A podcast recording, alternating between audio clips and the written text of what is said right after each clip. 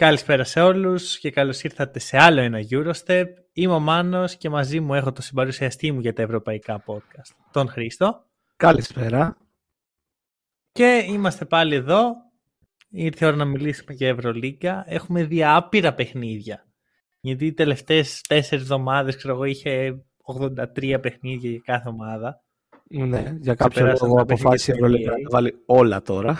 όλοι, όλοι η σεζόν τώρα είναι το κλασικό, ε, ξέρεις, είναι η συμφωνία με τη FIBA που έχει αυτό το αντίκτυπο στο, στο πώς θα είναι το πρόγραμμα της EuroLeague από το κείμενο και δεν το βλέπω να μικραίνει, πιο πολύ να μεγαλώνει. Και όσο τα εθνικά πρωταθλήματα, ας πούμε, έχουν και αυτά το αντίστοιχο φόρτο στις ομάδες, οριακά οι ομάδες θα παίζουν πιο πολύ από ότι αυτές στο NBA. Mm, Μάλλον είναι... οι παίχτες θα παίζουν πιο πολύ από αυτούς στο NBA. Η αλήθεια είναι ότι ναι, ξεφεύγει πολύ το πράγμα σιγά σιγά και ειδικά εφόσον δεν νομίζω ότι θα μειωθούν οι ομάδες της Ευρωλίγκας παρά θα αυξάνονται για τα επόμενα χρόνια mm. θα γίνεται ακόμα πιο δύσκολο. Ναι, οι τελευταίες δύο εβδομάδες η αλήθεια είναι ότι ήταν πιεστικές για τις ομάδες. Ήταν τέσσερα παιχνίδια μερικές, άλλες τεσσεράμιση, άλλες πέντε και χωρίς τα ναι, ναι, ναι. Και άμα πας και λίγο πιο πίσω έχει πάρα πολύ ψωμί. Mm. Δηλαδή εμείς σκέψου έχουμε να μιλήσουμε, έχουμε, έχουν περάσει τρεις διαβολευδομάδες από την τελευταία φορά που κάναμε podcast και μιλήσαμε έτσι για την επικαιρότητα, στο τελευταίο Eurostep ήμασταν πιο ε, χριστουγεννιάτικο ναι, το ήταν κλίμα. άλλο το κλίμα, ήταν άλλο το κλίμα. Θέλω να φέρω λίγο segment ειδήσεων και στο Eurostep, επειδή μου αρέσει πολύ έτσι το Around the League όταν ξεκινάμε. Ε, έχω σημειώσει εδώ μερικά πράγματα, όχι πολλά, γιατί ξέρεις, είναι λίγο αλλιώς στη Euroleague και δεν κάνουμε και εβδομαδιαίο podcast, οπότε έχω τα πολύ σοβαρά. Ε, θα μιλήσουμε εννοείται για Μουσταφά Φάλ, ο οποίος αν είχαμε κάνει το podcast την ώρα που είχαμε πει ότι θα το κάνουμε, δεν θα ξέραμε ναι. για τον τραυματισμό του. Το μάθαμε ναι, τελικά τώρα, θα έχετε το live reaction. Έχουμε όμως το απίστευτο match. Εφές Ρεάλ. Εφές Ρεάλ. Το, το καλύτερο δεν... match στην ιστορία της Ευρωλίγκας. Αν δεν κάνω λάθος, τέσσερις παρατάσεις. Το καλύτερο match στην ιστορία της Ευρωλίγκας, είπες. Ναι. Ου, πολύ, πολύ βαρύ. Βαρύ, βαρύ, αλλά είναι. Δεν... Ε, σπάσανε ρεκόρ δεκαετιών, είτε ατομικά είτε ομαδικά. Ε, μιλάμε για ένα ιστορικό μάτσο από ποια, από όποια να το πάρεις. Μιλάμε τέσσερις παρατάσεις, buzzer beater, χαμένα buzzer beater, ρεκόρ λεπτών, πόντων, όλα, όλα, όλα ήταν απίστευτο μάτσο. Ισχύει, ισχύει. Προσωπικά έβλεπα Παναθηναϊκό ε, και έβλεπα Παναθηναϊκό με το νέο μέλος του Hack and Roll τον Young Bucket. Ε, θα το γνωρίσετε. Θα μάθει και το πραγματικό του όνομα κάποια στιγμή, το υπόσχομαι. Αλλά δεν είναι αυτή η ώρα. Θα έρθω να σας το πει ο ίδιος. Βλέπαμε λοιπόν το match. Τελειώνει ο Παναθηναϊκός και μου λέει εσύ είναι στην παράταση το match ε, με τη Real. Να το βάλουμε, το δούμε. Το βάζουμε λοιπόν. Και λέμε εντάξει, θα προλάβουμε εκεί δύο-τρία λεπτάκια να δούμε και είδαμε άλλο μισό ημίχρονο. Όχι, ναι, άλλο ένα ημίχρονο. Ένα ημίχρονο ολόκληρο. Αυτό φανταστικό μάτς. Εντάξει, Λάρκιν. Ό,τι και να πούμε είναι λίγο για αυτό το παίχτη. Είναι ώρες ώρες. Παραπάταγε είναι... στο τέλος. Παραπάταγε. Ναι. Έχανε την μπάλα μέσα από τα χέρια του και ταυτόχρονα πέρναγε δύο παίχτες και έβγαζε άλλα στον ο Τούρου.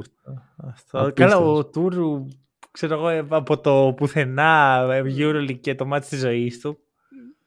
Κάθε μάτι είναι μάτι της ζωής του. Ο Τούρο έχει λες και ήρθε να πάρει την. λες και είναι ο Σακύλο Νίλ, ήρθε να πάρει την Ευρωλίγκα το χέρι. ισχύει, ισχύει τρομερή ενέργεια. Και η Real συνεχίζει ακάθεκτη. Τα έχουμε συζητήσει σε αυτό το podcast. Ε, δεν ξέρω. Επιβιώνει θα... και παρατάσεις. Τέσσερις σε έναν αγώνα. Έναν με τη Βαλένθια.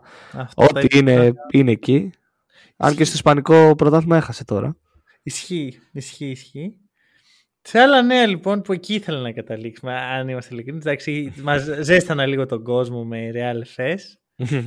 Απολύθηκε ο Ποτσέκο από ναι. τη Βιλερμπάν. Ναι. Και έχω νευριάσει, δεν είμαι χαρούμενος. Ε, νιώθω ότι η χριστουγεννιάτικη μου ευχή για τη Βιλερμπάν αποτυπώνει πλήρως αυτό που βλέπουμε αυτή τη στιγμή. Ε, εσύ, να σου πω κάτι, μισό λεπτάκι, μισό λεπτάκι. Ο, ο όχι βυσματίας TJ Parker και τονίζω όχι βυσματίας TJ Parker με εξίσου άσχημη εικόνα, ίσως και χειρότερη της Βιλερμπάν απολύθηκε μετά από 3,5 χρόνια. Πήρε 3,5 χρόνια. Τον πίστευα.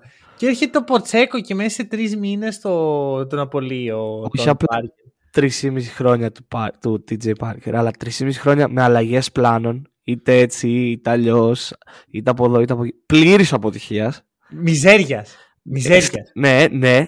Και μετά φέρνει τον Μποτσέκο, λέμε, οπ, κάτσε να δούμε εδώ, νέος, όλα αυτά. Και του δίνει τρεις μήνες σε ένα ρόστερ που δεν είναι δικό του. Και έφερε και νίκες, ε. Ναι, ναι. Έφερε και νίκες. Έκανε και αυτό. Έσπασε το streak, το αρνητικό της Βιλερπάν. Δεν καταλαβαίνω. Ναι, ναι, ναι. ναι. Ε, κανένα νόημα, κανένα νόημα. Είναι καταδικασμένη αυτή η ομάδα να αποτύχει, νιώθω.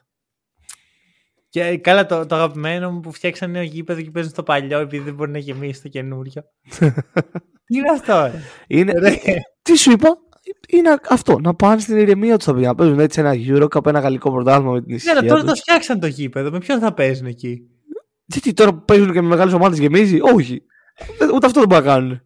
Εντάξει, η ιδέα είναι ότι με Ζάλγκυρς και Άλμπα δεν γεμίζει. Με, με Μπαρσελόνα Ρεάλ θα γεμίσει. Έτσι το σκέφτομαι. Mm, γιατί έτσι λειτουργεί συνήθως. Και ειδικά με τον μπάσκετ που παίζει η ομάδα θα προσελκύει και τον κόσμο στο γήπεδο. αυτό. αυτό.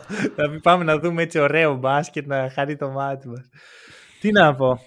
Πάμε λοιπόν στις ελληνικές ομάδες. Ε, Παναθηναϊκός Ολυμπιακός. Θα ξεκινήσουμε με τα δυσάρεστα νέα της ημέρας. Μουσταφά Φαλ.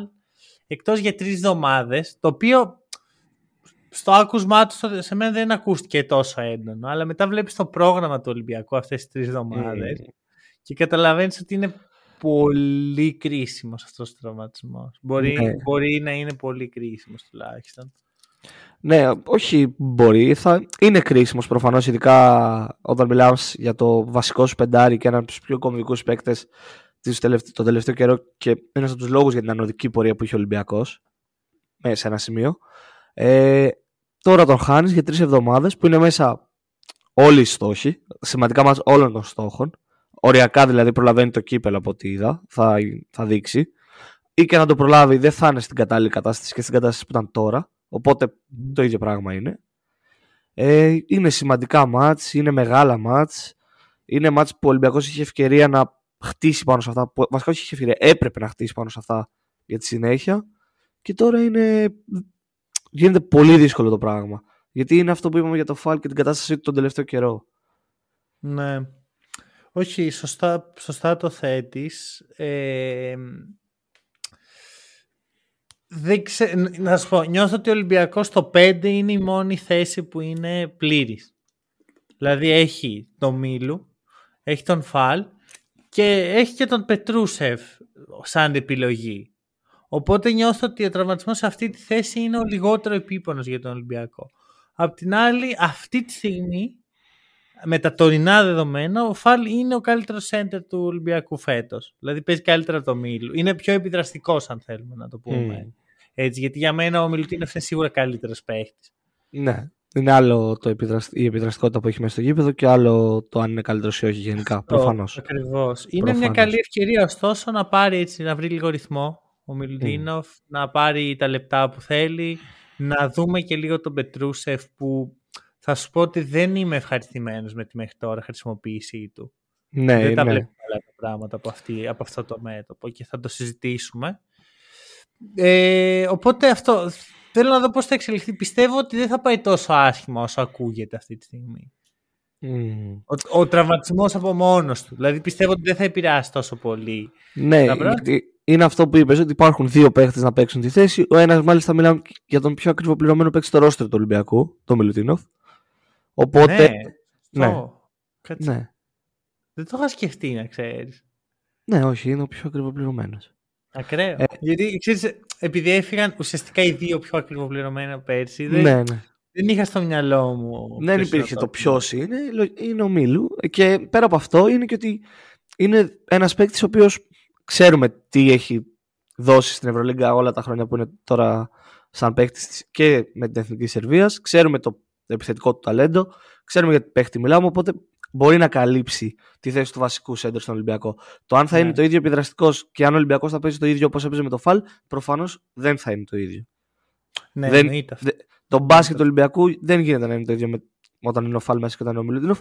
Το είδαμε αυτό στην αρχή της χρονιάς που πάλι υπήρχε ο μικρό τραυματισμό του Φαλ και έπρεπε να βρει ρυθμό σιγά σιγά. Ναι. Υπάρχει και κάτι ακόμα ότι ο Μίλου παρότι ήταν παλιά στον Ολυμπιακό ε, παίζει την πρώτη του χρονιά με τον coach Μπαρτζόκα στο τιμόνι και την πρώτη του χρονιά μέσα σε ένα σύνολο που ήδη έχει φτιαχτεί και ήδη παίζει, έχει ρυθμιστεί με ένα συγκεκριμένο τρόπο. Ο Φάλ παίζει τρίτη χρονιά σε, αυτή, σε αυτό το ρόστερ. Ο Φάλ ήταν εδώ από την αρχή των θεμελίων, οπότε είναι αναμενόμενο. Αυτό σκέφτομαι. Ε, Οπότε θα, είναι, θα δούμε πώς θα εξελιχθεί αυτό. Πώς φαίνεται ο Πετρούσεφ μέχρι τώρα και θα βάλω και στην κουβέντα και τον ε, Μπραστέκης. Λίγο διαφορετική περίπτωση, αλλά διαφορετική, για μένα σίγουρα. δεν έχουν, έχουν ομοιότητα. Έχουν ε, όσον αφορά τη χρήση τους από το coach Μπαρτζόκα, το πώς χρησιμοποιούνται, το χρόνο που παίρνουν, τις ευκαιρίες, τα shoot, και όλα. ήρθαν αργά. Ναι, και ότι, σωστό γι' αυτό. Βασικά μετά το καλοκαίρι. Mm.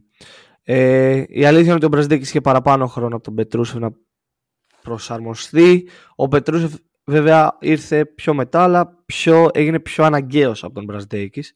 Ε, αναγκάζεται να παίξει εκεί, γιατί όπως είχαμε πει, ήταν το βασικότερο κενό του Ολυμπιακού. Και τώρα ειδικά γίνεται μεγαλύτερη ανάγκη του να παίξει ο Πετρούσεφ. Ναι, ναι, ναι. ναι. Ε, ενώ ο Μπραζδέκης έχει περισσότερους παίκτες μπροστά του από ότι ο, ο Πετρούσεφ θέση του.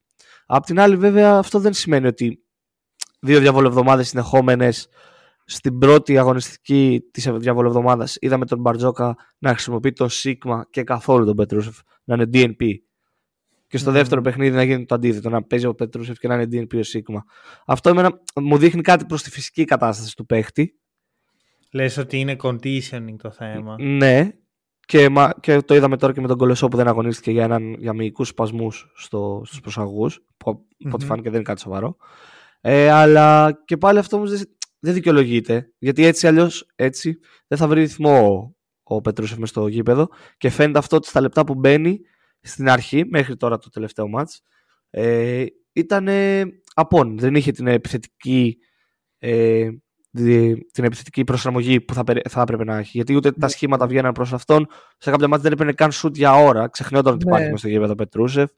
Οπότε ήταν αυτό. Ενώ με τον Μπραζδίκη είναι διαφορετική κατάσταση και είναι ότι δεν έχει πάρει ευκαιρίες. Δεν έχει πάρει χρόνο.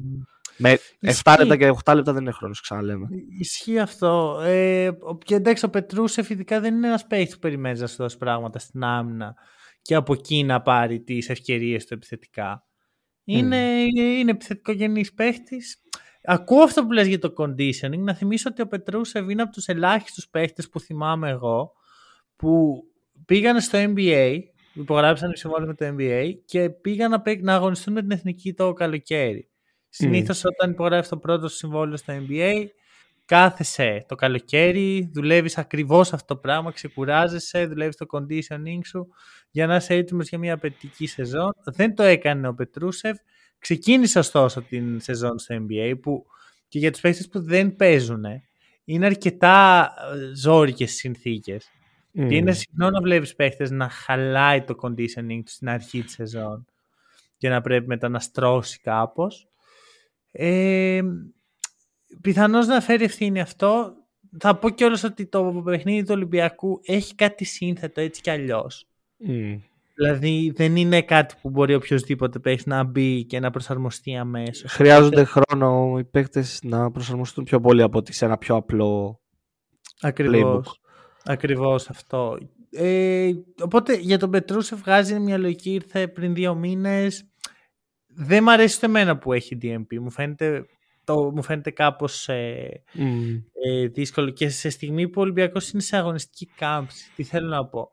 Με τη Real και την Μπασκόνια έχασε. Ε, συγγνώμη, την Μπαρσελόνη και την Μπασκόνια έχασε. Έχασε εκτός έδρας.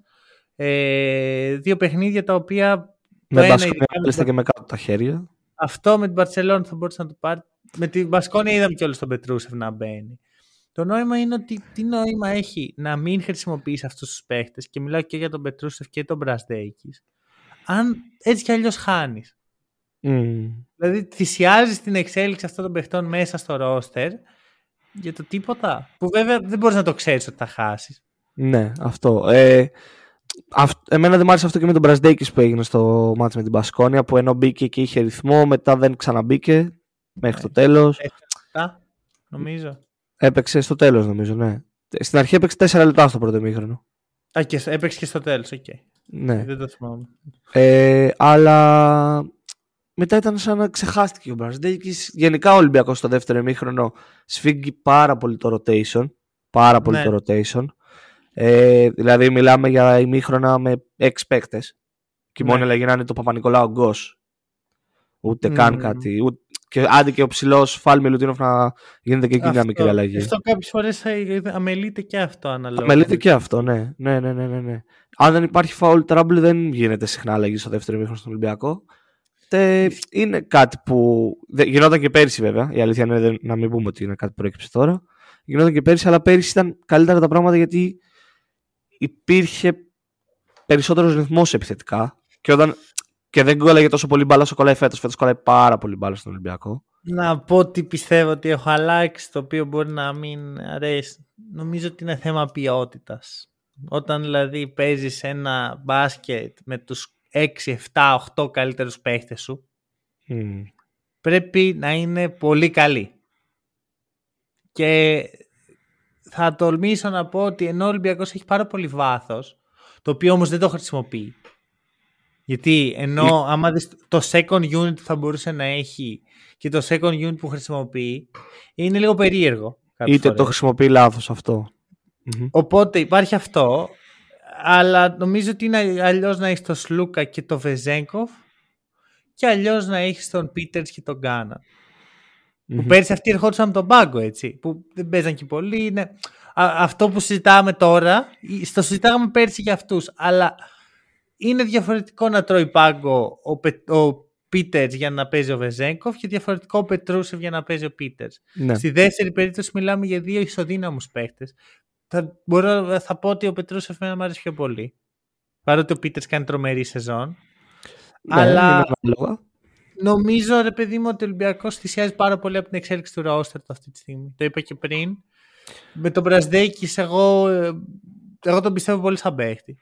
Δεν πιστεύω ναι, ότι... και εγώ εξακολουθώ να τον πιστεύω παρότι μέχρι τώρα δεν, με έχει δικαι... δεν μας έχει δικαιώσει. Ναι, Ε, εγώ συνεχίζω να τον πιστεύω. Είναι ένας παίκτης που φαίνεται ότι έχει τις προδιαγραφές να πετύχει σε όλο το κλίμα της Ευρωλίγκας. Ε, είναι όντως όμως λίγο περίεργα τα πράγματα και έχουν γίνει περίεργα χωρίς λόγο. Θεωρώ ότι όντως αν ο Ολυμπιακός άνοιγε λίγο περισσότερο το rotation σε σημεία που κόλλαγε στην επίθεση και όλα αυτά, πιστεύω ότι θα είχε εύκολα μία-δύο νίκες παραπάνω σε αυτό το κομμάτι. Δηλαδή με την Παρσελόνα δεν μπορώ να διανοηθώ ότι ενώ η ομάδα έχει κάνει αυτή την υπερπροσπάθεια στην άμυνα, έχει γυρίσει το μάτς, είναι στους τρεις πόντους και τρία λεπτά δεν βάζει καλάθι και δεν γίνεται μια αλλαγή. ναι. Ή ένα time out που να οργανωθεί μια επίθεση.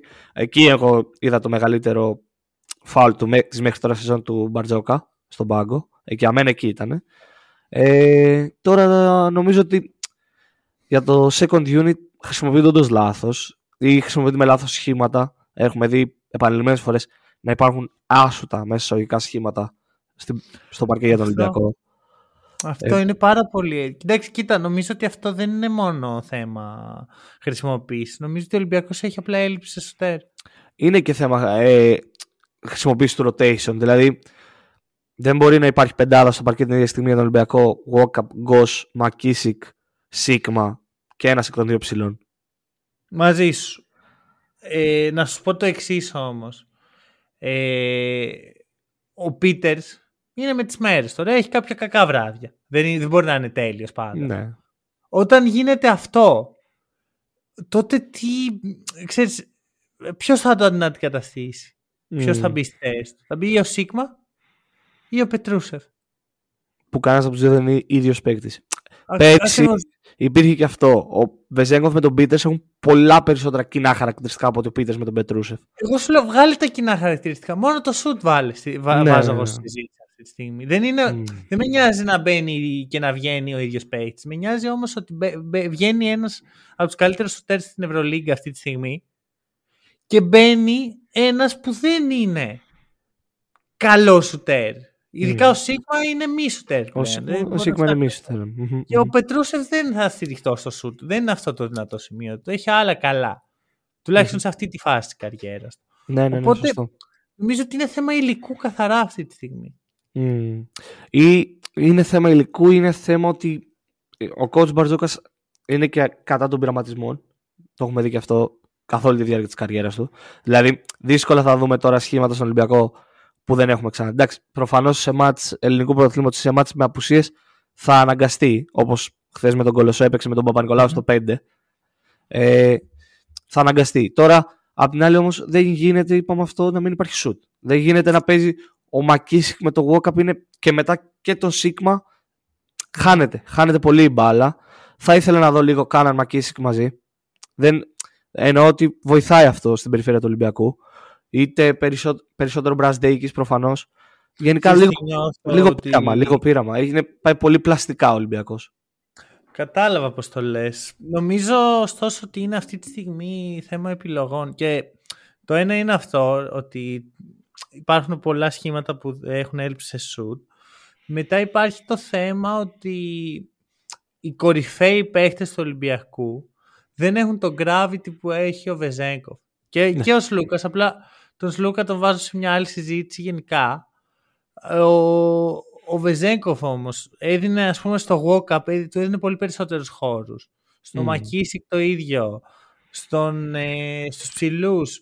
Τώρα Μα αυτό είναι προφανώς, είναι, προφα... είναι προφανές, δεν μπορούμε να συζητάμε και να, για το 2024 για μπάσκετ και να λέμε ότι είναι μια πεντάδα που σουτάρουν όλοι με κάτω από 33% και θα λειτουργήσει. Είναι απίθανο. Okay. Είναι απίθανο. Θέλει, θέλει και shoot γιατί το shoot προσφέρει spacing. Και το spacing είναι ναι. χώροι. Και οι ναι. χώροι στο ευρωπαϊκό μπάσκετ που είναι πιο μικρές διαστάσεις, ακόμα και το μισό μέτρο που θα πάρει ο άλλος που θα είναι πιο κοντά στο Βεζέγκοφ ή στον Πίτερ ή στον οποιονδήποτε, είναι καλύτερο από το μισό μέτρο μέσα που θα είναι, αν ήταν ο Σίγμα στη γωνία. Πώς πρέπει να κινηθεί για σένα ο Ολυμπιακός αυτή τη στιγμή, Αρχικά, ε, ποιο είναι για σένα αυτή τη στιγμή το ρεαλιστικό σενάριο του Ολυμπιακού; Το ρεαλιστικό σενάριο του Ολυμπιακού θα είναι να είναι στην Εξάδα. Προφανώς. Εκεί είναι το βασικό αυτή τη στιγμή. Να είναι στην Αυτό είναι ο στόχος. Ναι. Να μπει στις και νομίζω ότι είναι και. Νομίζω ότι εκεί οδηγείται. Προς τα εκεί οδηγείται. Εκεί κοντά στο 6, είτε 5 είτε 7. Δύσκολο πλέον το πλεονέκτημα. Αν και έχουμε πολύ δρόμο ακόμα. Με ανησυχεί να ξέρεις η εικόνα του. Δεν, εγώ δεν το βλέπω τόσο. Νομίζω ότι είναι λίγο αισιόδοξη πρόβλεψη αυτή τη στιγμή η έκτη θέση. Το ακούω. Καλά, γίνεται χαμός. Τώρα μιλάμε για ομάδες που είναι στις μία και δύο νίκες απόσταση 8 θέσεων στη βαθμολογία. Οπότε είναι πολύ ζώρικα τα πράγματα. Δηλαδή έχει από πάνω του Μακάμπι, η οποία έχει διάφορα θέματα που την απασχολούν. Το έχουμε. Το, το την οποία θα είναι και η πρώτη σημαντική ομάδα στην ουσία ο Ολυμπιακός, αν νικήσει στο σεφ, θα νταμπλάρει και θα έχει το πλεονέκτημα από πάνω σε mm-hmm. ισοπαίδιο ισοβαθμία. Και έχει και τη Virtus. Τώρα σου μιλάω για τις ομάδες που θεωρώ ότι θα πέσουν λίγο βαθμολογικά όσο προχωράει η σεζόν. Που ήδη είδαμε ένα 0 στα 2 στη διαβολή εβδομάδα. Βέβαια και ο Ολυμπιακός είχε 0 στα 2. Άρα, άμα σκοπεύει να περάσει τη Virtus, πρέπει να κερδίζει. Mm. Ε, γιατί πρέπει να περάσει τουλάχιστον μία από αυτές τις δύο για να οδηγηθεί στην ε, εξάδα. Ενώ από πίσω έχει Μονακό η οποία είναι σε πτώση και έχει και εσωτερικά ζητήματα όπως με τον Οκόμπο. Παρτίζαν η οποία είναι λίγο του ύψους και του βάθους. Προφανώς, αλλά δεν μπορείς ποτέ να, να την σβήσεις. Αυτό και έχει και Μπασκόνια Βαλένθια οι οποίες οκ δεν είναι. Είναι για μένα πιο πάνω από αυτές ο Ολυμπιακός αυτή τη στιγμή. Ωστόσο από την Μπασκόνια άμα βρεθούν σε ισοβαθμία έχει 0 στα 2 και με Βαλένθια έχει ήδη μια ήττα ε, στο, σεφ. Οπότε ναι. εκεί είναι, θα είναι πολύ κρίσιμο μάτς. Mm-hmm. Δεδομένου όμως το πιο σημαντικό ότι κερδίζει τα πιο απλά παιχνίδια ο Ολυμπιακός γιατί από εκεί πρέπει να το πιάσουμε σε αυτή τη φάση. Ναι, όπως παράδειγμα το μάτς με την Μακάμπη αυτή τη βδομάδα έχει must μπροστά. Δεν, για μένα δεν υπάρχει must σε αυτό. Γιατί είναι ναι. μια ομάδα καλή αυτή τη στιγμή. Ναι, α, αυτό ακριβώς. Είναι καλή είναι όμως και αυτό που είπαμε, ότι είναι μία νίκη από πάνω και ναι. είναι ισοβαθμία. Είναι ισοβαθμία. Πρέπει να κρατήσει την ισοβαθμία Ολυμπιακός. Κατάλαβα πώς το λες. Απ' την άλλη, ο Ολυμπιακός έχει ένα τραυματισμό του Φαλ. Ο Πετρούσεφ γυρνάει από το μικρό πρόβλημα. Μικρό αν γυρίσει, γιατί δεν ξέρω αν ε, σε τι κατάσταση είναι. Δεν έχω. Στην αρχή, όταν βγήκε το report, ήταν αμφίβολος. Βέβαια, αν ήταν να μην παίξει όπως ο Φαλ, θα βγαίνει νομίζω σήμερα η ανακοίνωση, αλλά ποτέ δεν ξέρεις. Όπως και να έχει, υπάρχει και αυτό σαν ε, ενδεχόμενο. Είναι σε πτώση αγωνιστική, ξεκάθαρα κατά τη γνώμη μου. Και, ε, και εκεί που ένιωσα πολύ περίεργα είναι όταν ε, ο, και ο Μπαρτζόκας και γενικά από τον Σύλλογο βγαίνει μια τάση απολογίας για την εικόνα του Ολυμπιακού. Όταν δηλαδή και οι ίδιοι οι υπεύθυνοι της ομάδας δεν νιώθουν πολύ βολικά με αυτό που συμβαίνει. Σαν να είναι λίγο εκτός ελέγχου. Είναι, βέβαια, αν κερδίσει αυτό το μάτι ο Ολυμπιακός, μπορεί να γυρίσει όλο το κλίμα. Ναι, είναι μεγάλο και το boost μετά και όλα αυτά. Και έχει και ένα derby την επόμενη εβδομάδα ελληνικού πρωταθλήματος. Πάλι χρειάζεται ψυχολογία και boost και για να πάει εκεί και από εκεί. Τώρα ναι. είναι περίεργα τα πράγματα.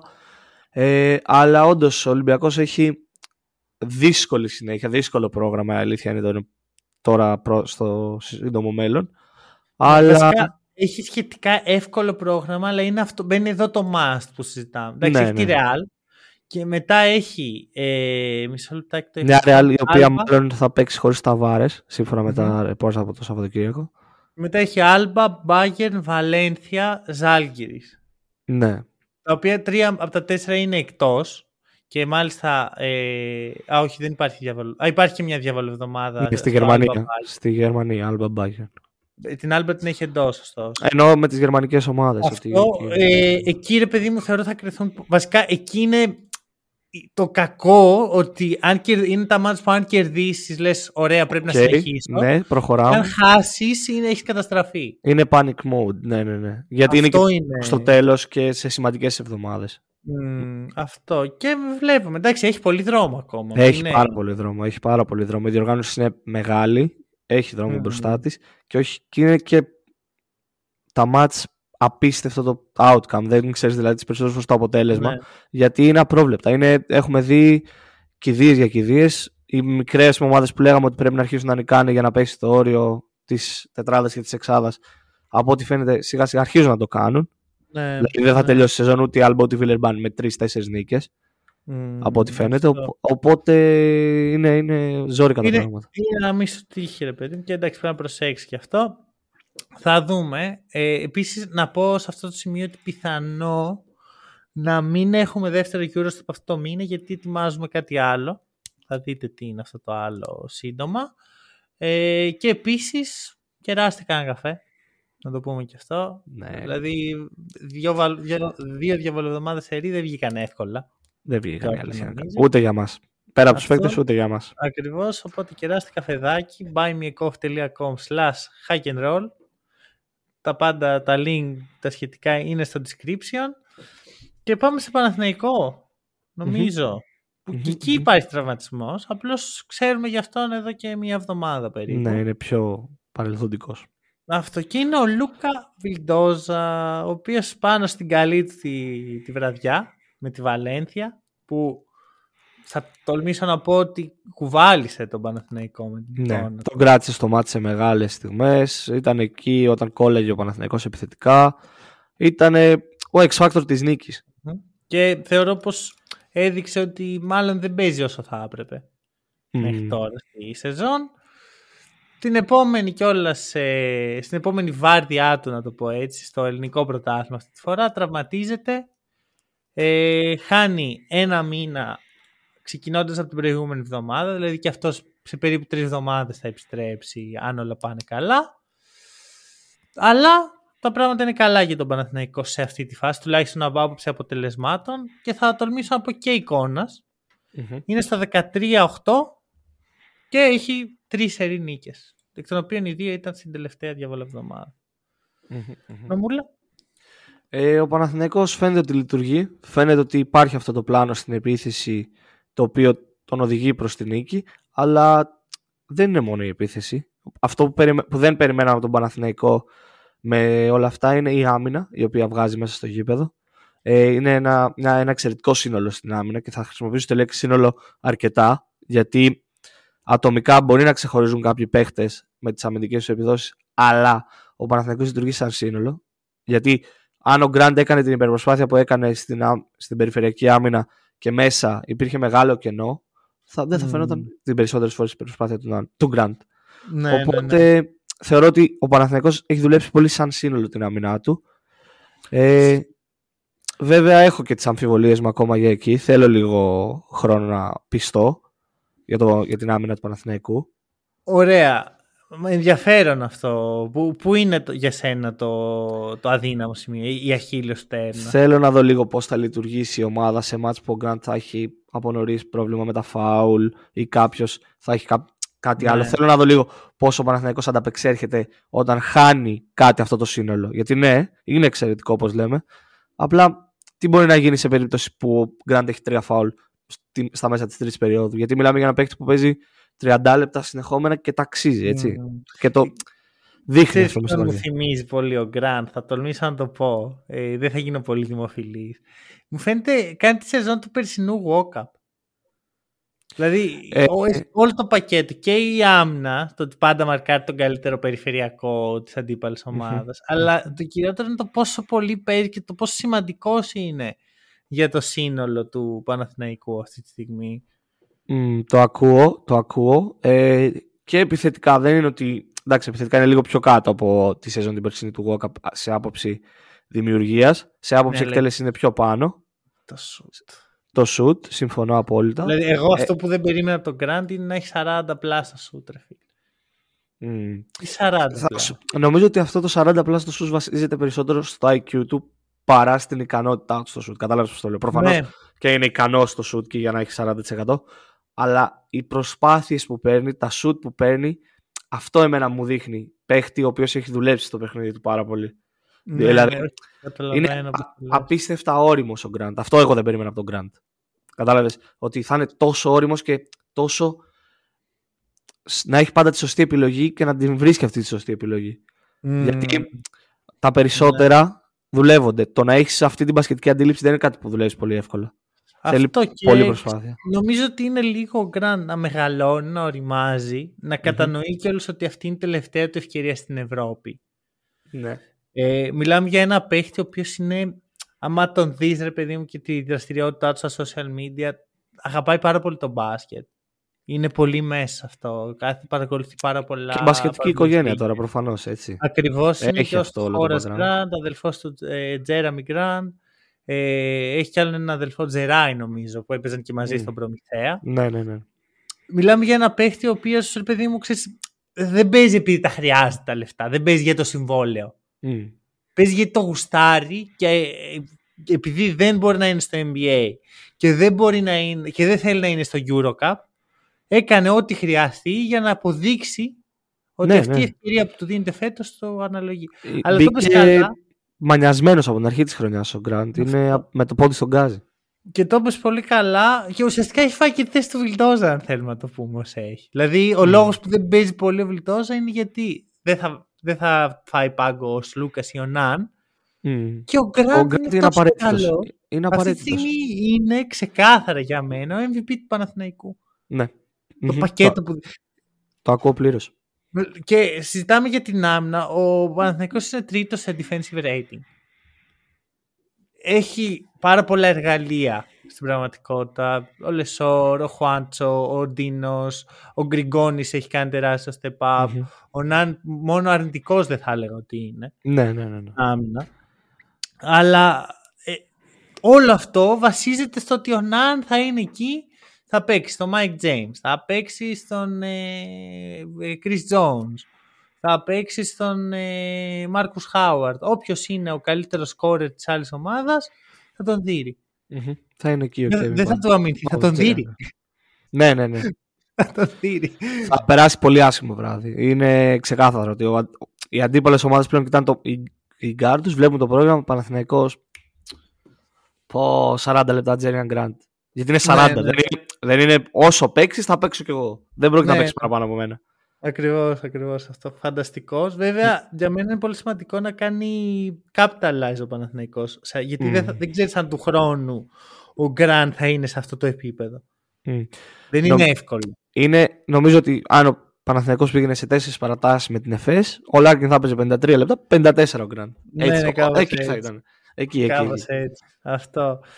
Ε, θα πω τώρα, θα μιλήσω λίγο για επίθεση, γιατί για μένα εκεί είναι η μεγάλη βελτίωση του Παναθηναϊκού. Η άμυνα με ένα περίεργο τρόπο ήταν εκεί από την αρχή, απλώς ήταν πιο πολύ στη μορφή ενός άσχημου παιχνιδιού.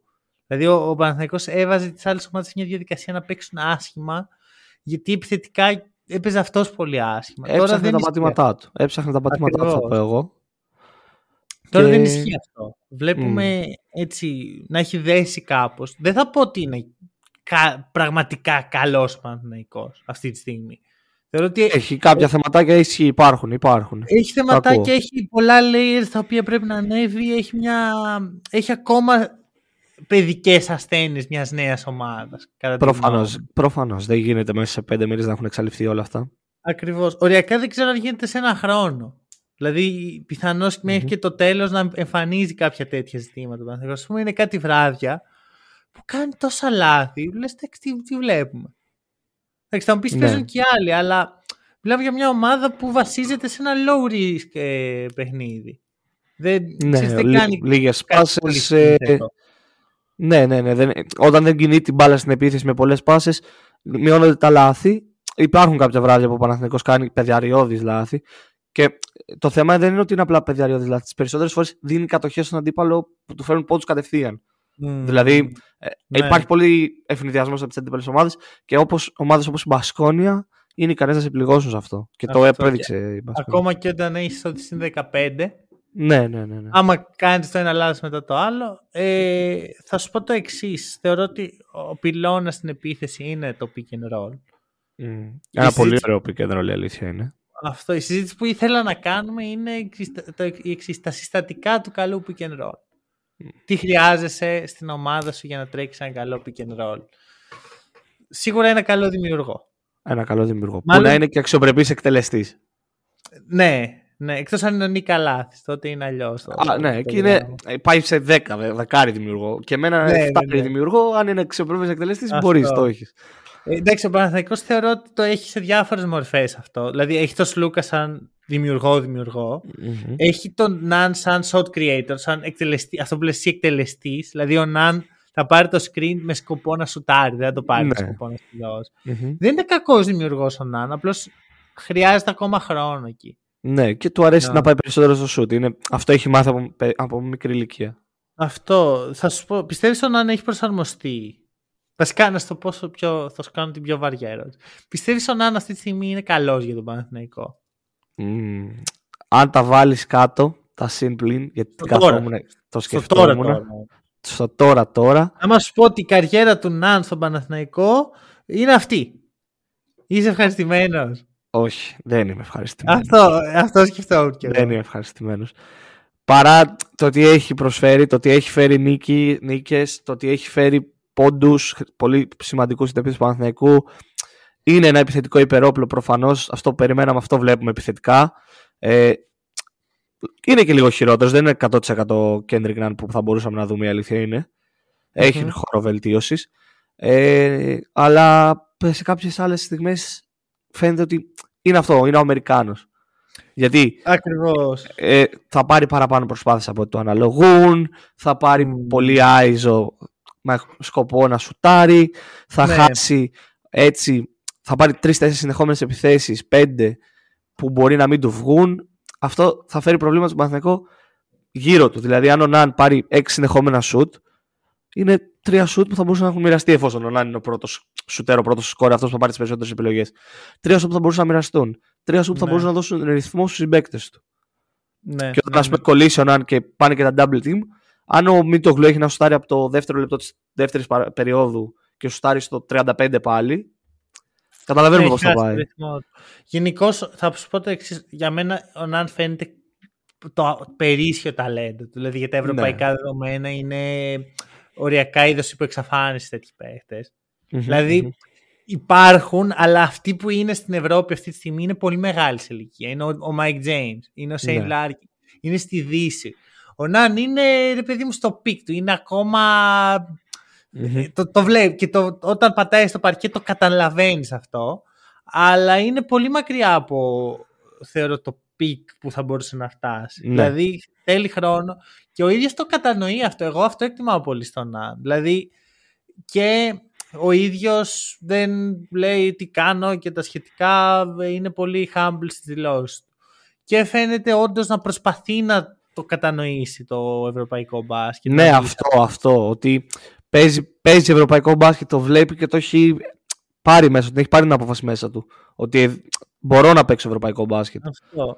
Πιστεύω ότι αν στους επόμενους δύο μήνες γίνει σωστή δουλειά, που εντάξει, ο, Ναν έχει το, ο Παναθηναϊκός έχει το εξής καλό με τον Ναν, σε αντίθεση με αυτό που συζητάγαμε πριν με τον Πετρούσεφ και τον ε, Μπράζ, το, θα τον βάλει να παίξει έτσι κι αλλιώς. Ναι. Ο Ναν θα παίξει πάνω από 20 λεπτά το βράδυ. Οπότε θα έχει πιο πολύ χρόνο προσαρμογής και σε δεύτερο βαθμό που για μένα είναι εξίσου σημαντικό, το παιχνίδι του Παναθηναϊκού είναι πιο απλό. Ναι. Είναι, είναι κάτι το οποίο εύκολα προσαρμόζεσαι σε αυτό. Θα βάλω και ότι ο Νάν είναι πλήρως παίκτης Αταμάν. Δηλαδή, αν έλεγες ναι. σε κάποιον περιέγραψε έναν παίκτη, τον αγαπημένο παίκτη του Αταμάν, κάτι τέτοιο θα περιέγραφε. Ναι. Ναι. ναι. Ναι, ναι, Δηλαδή, ακόμα και ο Μίσιτς στο τέλος της πορείας του θέση έχει αρχίσει να γίνεται scoring guard. Ναι, ναι. Ναι. Ο Αταμάν αρέσει αυτό. Ε, οπότε νιώθω ότι αν ο Παναθηναϊκός και ο Ναν κάνουν τα σωστά πράγματα στο επόμενο τρίμηνο, τότε είναι ένα πάρα πολύ σπουδαίο εργαλείο για τη φετινή πορεία του Παναθηναϊκού, η οποία εξελίσσεται πολύ καλύτερα από ό,τι περιμέναμε. Α είμαστε ειλικρινείς έτσι. Δεν το είδαμε να έρχεται. Που βέβαια μας καταλαβαίνω, ρε φίλε. Άντε να φανταστείς ότι ο Γκραντ θα είναι all defensive επίπεδο. Ο Μίτογλου mm. θα είναι στο peak της καριέρας του. Είναι σαν να μην έχασε κανένα χρόνο. Ε, ναι, ναι, ναι. Δηλαδή υπάρχουν πράγματα τα οποία δεν είναι να τα προβλέψει. Θα κάνει step up ε, που και ξέρεις τι παίκτης είναι, αλλά δεν είναι, δεν είναι ότι θα γίνει, δεν είναι βέβαιο ότι θα συμβεί. Και ότι θα ψηθεί να το κάνει κιόλας. Ναι, ειδικά σε, όντας αυτό που έγινε πέρυσι με τον Γκριγκόνης. Αυτό. Οπότε νιώθω πως θα είναι πολύ καλό εργαλείο, αλλά αν ο Ναν μείνει για τα επόμενα χρόνια, εκεί είναι εκεί. Εκεί θα, εκεί θα βγει MVP. Ναι, έχει, έχει, έχει potential. Υπάρχει έχει όλο το potential του MVP. Ναι, ναι, δηλαδή, ναι, ναι, είναι αυτό, αυτοί οι παίχτε στην Ευρώπη. Βλέπουμε, ξέρω εγώ, Keenan Evans, Chris Jones. Βλέπουμε αυτούς και λέμε wow. Ο Ναν είναι αυτό επί πέντε. Ναι, και είναι και, και αγαπητό στο μάτι. Είναι το μπάσκετ που αρέσει στον κόσμο. Ναι. Το αρέσει αυτό. Το, προ, το όχι, το πουλάει.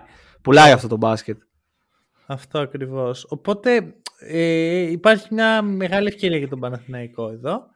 Mm-hmm. Επόμενο συστατικό του καλού pick and roll, το shoot.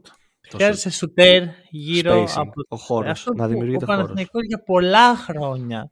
Και πάω, μπορώ να σε πάω στο 2018-19 να σου δείξω ότι ούτε τότε γινόταν σωστά. Του ήταν για κάποιο λόγο αδιάφορο. Mm.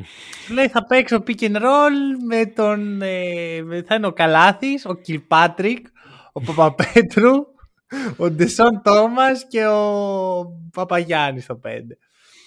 Ναι. Ε, οπότε βλέπουμε σουτέρ. Mm-hmm. Βλέπουμε, ας πούμε, καλά, Γκριγκόνης. Το reliable. Ναι, ναι, ναι, δεν υπάρχει. Τι να πεις. Και το μάτς με την. Ε, με ποιον έπαιζε ο Παναθηναϊκός στο, στο 6 6 του. Με την ΕΦΕΣ. Με την ΕΦΕΣ. κάνει 6 6 στην αρχή ο Γκριγκόνη. Και έρχεται η συζήτηση. Α, πέρυσι τον κοροϊδεύαμε τον Γκριγκόνη και δες τι κάνει τώρα. Ποιοι τον κοροϊδεύαν. Ποιοι τον κοροϊδεύαν. Τι ποιοι; Κάτσε μισό λεπτάκι. Όχι, τώρα θα, θα το πάρω πάνω μας. Ήμασταν εδώ οι κακομίρδε πέρσι και λέγαμε ρε παιδιά, τι είστε ο καημένος ο Γκριγκόνης που τον Γιατί βάζει. Γιατί την πληρώνει ο Γκριγκόνης; Ο Ράντον στο ποδήλατο και κάνει. Και υπήρχε κόσμο στο καλοκαίρι, δεν θα πω ονόματα. Ωραία. Που θα τους φέρουμε εδώ πέρα στο podcast να τους κράξουμε. Που έλεγε αν να φύγει ο Γκριγκόνης και δεν μπορεί ο Γκριγκόνης και τι να κάνει ο Γκριγκόνης και soft. Soft ναι, και, και, δεν αξιοποιεί το σου του και, και ναι. Αυτό, μην κορυδευόμαστε, υπήρχε κόσμος που το έλεγε αυτό. Mm-hmm. Και τώρα εγώ θα έρθω να σου πω. Έχει πρέπει... γυρίσει νομίζω κάποια μπιφτέκα, έτσι. Κάτι έχει γίνει. Κάτι έχει καταφέρει ο Γκριγκόνη, ε, νομίζω. ναι, ναι. Καλός είναι τελικά. Καλό, τελικά. Ρε, αυτός εκεί στη γωνία ο Ασπούλη ξέρει να σου είναι καλός. Ε. Έχει πλάκα γιατί συνέχεια τον ρωτάνε οι δημοσιογράφοι. Α, πώς άλλαξε μετά από μια κακή χρονιά. Πόσο καλά τα πας φέτος. Και ο Κρυκόνη είναι πάντα σε φάση. Εγώ αυτός ήμουνα και πέρσι.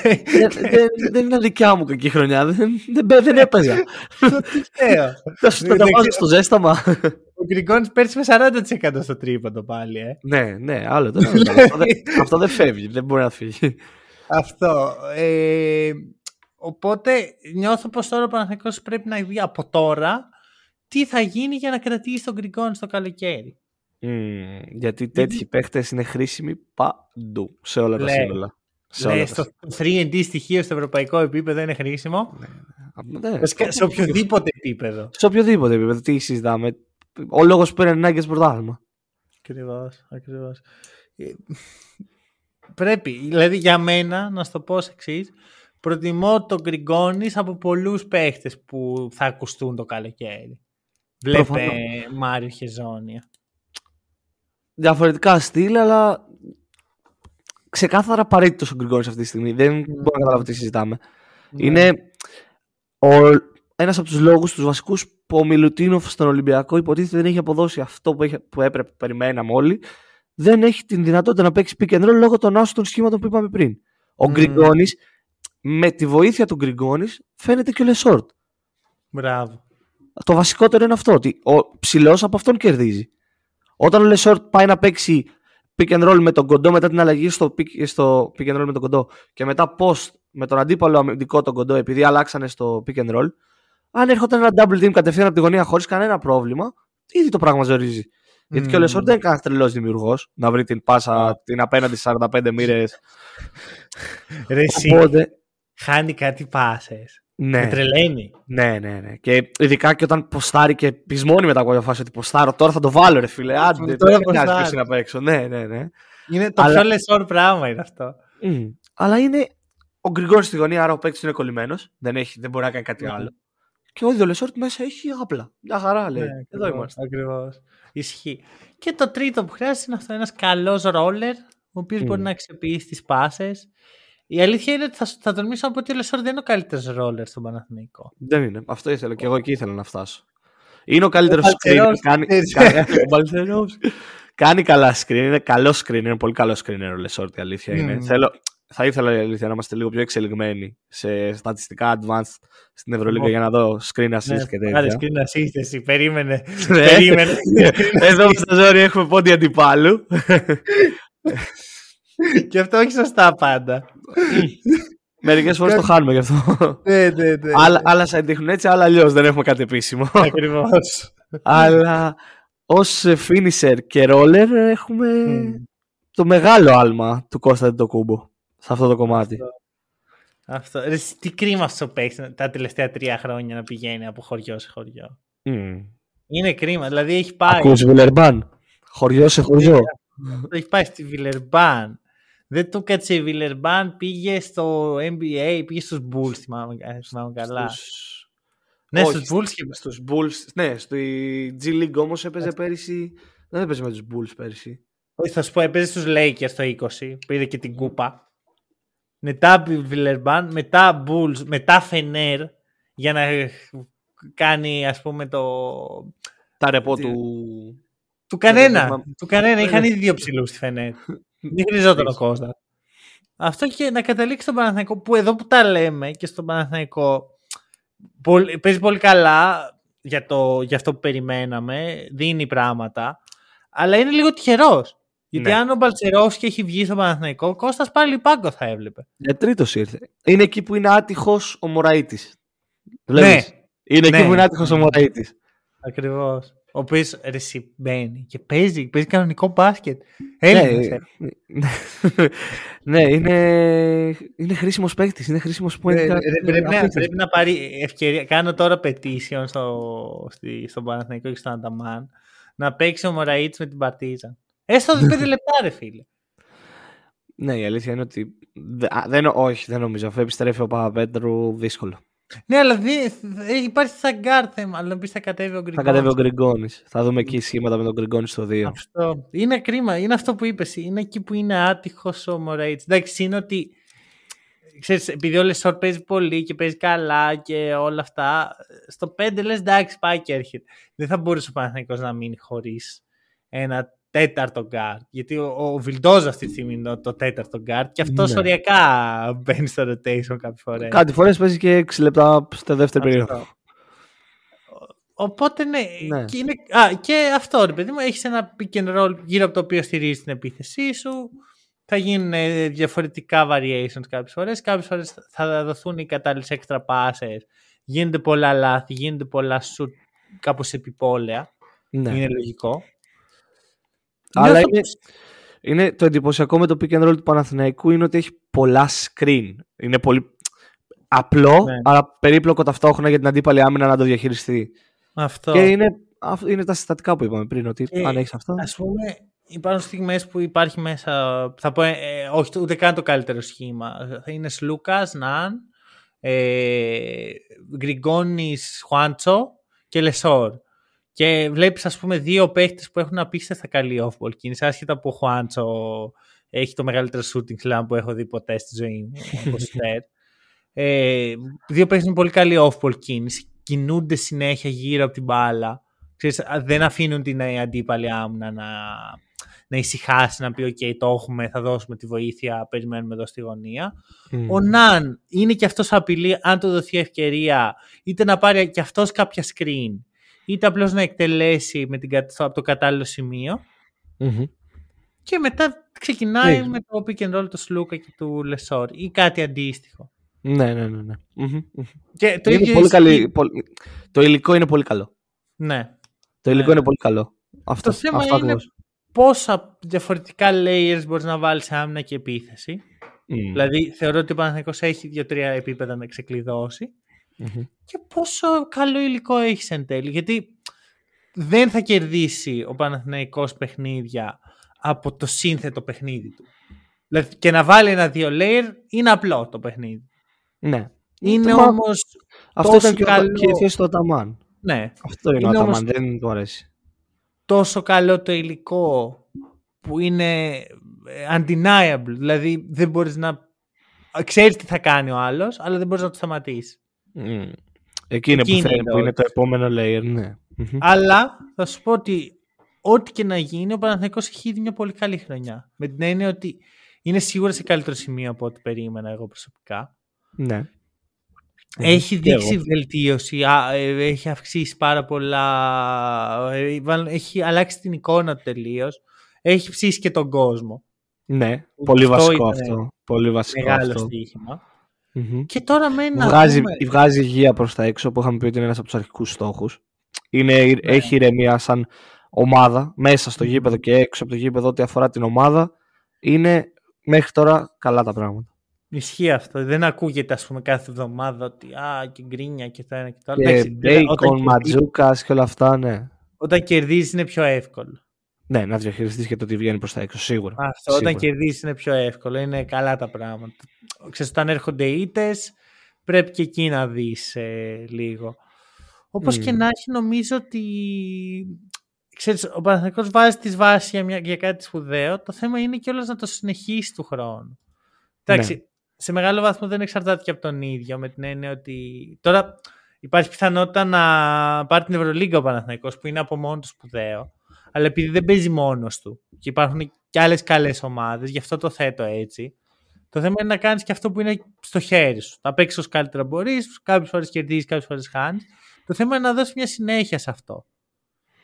Mm-hmm. Ε, δηλαδή, κάποια πράγματα δεν είναι στο χέρι σου, όπως αν θα μείνει ο Ναν δεν εξαρτάται μόνο από τον ίδιο. Κάποια είναι, όπως το αν θα μείνει ο Γκριγκόνης, κατά πάσα πιθανότητα είναι στο χέρι του Παναθηναϊκού. Και πρέπει να, το, να το δει αυτό. Ναι, είναι, είναι, τώρα παίρνουν οι αποφάσει ότι πρέπει να χτίσεις πάνω σε αυτό. αυτό. Και ότι όχι επειδή δεν πέτυχες διαλύω, ξαναχτίζω, ξαναχτίζω, ξαναδιαλύω και ότι πάει. Αλλά αυτή τη στιγμή νομίζω ότι δεν σκέφτεται αυτό η ομάδα, σκέφτεται πώς θα πάρει την Ευρωλίγκα. Γιατί κατά ψέματα αυτός ο στόχος φαίνεται ότι ξεπροβάλλεται από πίσω. Mm, και εντάξει, αντίστοιχα και το ελληνικό πρωτάθλημα και το ελληνικό κύπελο που. Να αρχίσει με ένα τρόπο σιγά σιγά και θεωρώ ότι το κύπελο, το Final Eight θα είναι το κατάλληλο για τον Παναθηναϊκό ώστε να αρχίσει και να πάρει αυτό το boost και το ναι. how to win big games ώστε να πάει και στα επόμενα βήματα. Κοίτα, καλός κακός για να, έτσι, να κάνουμε μια σύνοψη στο επεισόδιο. Και οι δύο ομάδες έχουν να πάρουν πολλά από αυτό. Δηλαδή είναι όχι ναι, make or ναι, break. Ναι. Δεν θα πω make or break. Αυτό που θα πω είναι ότι και για τους δύο μπορεί να δώσει ψυχολογικά ένα πολύ ισχυρό boost στην πορεία. Mm. Και ο λόγος είναι ότι και για τους δύο το κίνητρο το, το δίνει ο αντίπαλος. Δηλαδή πέρυσι όταν ο Ολυμπιακός πήρε το κύπελο δεν είπαμε «Α, Τώρα που πήρε ο Ολυμπιακός στα ναι, κύπελο, ναι, θα ναι. πάει η καβάλα στα άλογο. Πήγαινε ήδη. τα ψέματα ήταν ε, κάτι εύκολο δεδομένο mm. το, το, το, επίπεδο των υπόλοιπων ομάδων. Τώρα που ο Παναθηναϊκός έχει τον Ολυμπιακό και ο Ολυμπιακός έχει τον ε, Παναθηναϊκό, έχει να πάρεις από αυτό. Έχεις να, να κερδίσεις. Είναι βέβαιο, είναι βέβαιο. Μα και υπάρχει και η ατάκα στο γενικότερο που είναι το ότι η αξία του ηττημένου είναι την αξία στον νικητή. Ακριβώς. Αυτό. Και νομίζω μπορούμε να κλείσουμε με αυτό. Έτσι, με ωραία quotes ε, από εδώ. Από inspirational. Τώρα κεράστε ένα καφέ το Χρήστο. Ε, τι, τέτοια τάκα που πέταξα τώρα δεν γίνεται. Κεράστε καφέ το hack and roll. Ευχαριστούμε πολύ που μας ακούσατε. Τα λέμε σύντομα.